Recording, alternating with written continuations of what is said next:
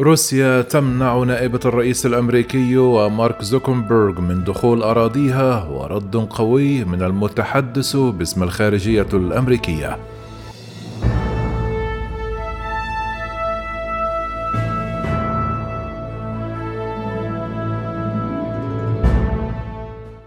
وسعت روسيا الخميس حظر تفرضه على دخول المسؤولين الأمريكيين إلى أراضيها. ليشمل نائبة الرئيس كمال هاريس وثمانية وعشرون من المسؤولين الآخرين ورجال الأعمال والصحفيين الأمريكيين. تتضمن قائمة العقوبات التي نشرتها وزارة الخارجية الروسية مؤسس فيسبوك مارك زوكنبرغ ونائبة وزير الدفاع كاثلين هيكس والمتحدث باسم وزارة الدفاع الأمريكية البنتاغون جور كيربي وآخرين. وقالت وزارة الخارجية الروسية في بيان هؤلاء الأفراد ممنوعون من دخول روسيا الاتحادية إلى أجل غير مسمى.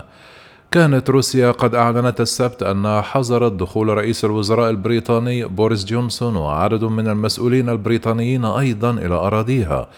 ومن بين المسؤولين الذين حظرت روسيا دخولهم لأراضيها وزيرة الخارجية ليز تراس ووزير الدفاع بن واليس وعشرة آخرين من أعضاء الحكومة والساسة البريطانيين أضافت الخارجية الروسية في بيان أن الخطوات اتخذت نظرا للتصرف المعادي غير المسبوق من الحكومة البريطانية خاصة فرض عقوبات على مسؤولين روس كبار. من جانبه اعتبر المتحدث باسم وزارة الخارجية الأمريكية نيد برايس الخميس أن استهدافه بالعقوبات الروسية التي تمنعه خصوصا من دخول الأراضي الروسية هو شرف له. وقال برايس أمام صحفيين علي أن أقول أن إثارة غضب حكومة تكذب على شعبها وتعامل جيرانها بوحشية وتسعى إلى خلق عالم تكون فيه الحرية بخطر ليس أقل من شرف لي.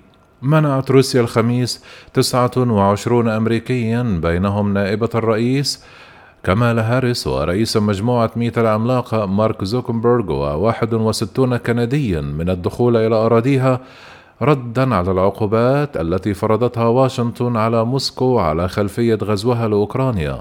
وقالت وزارة الخارجية الروسية في بيانين تضمن أسماء الأشخاص المستهدفين بهذه العقوبات إن هؤلاء المواطنين الأمريكيين والكنديين ممنوعون من دخول روسيا لأجل غير مسمى.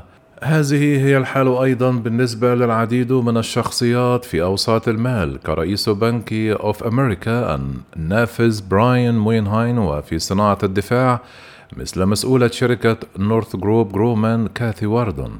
كما تم استهداف العديد من الشخصيات الإعلامية بينهم جورج ستيفانوبولوس أحد مقدمي برنامج جود مورنينج أمريكا الصباحي على قناة اي بي سي وديفيد إغناتيوس وهو كاتب في صحيفة الواشنطن بوست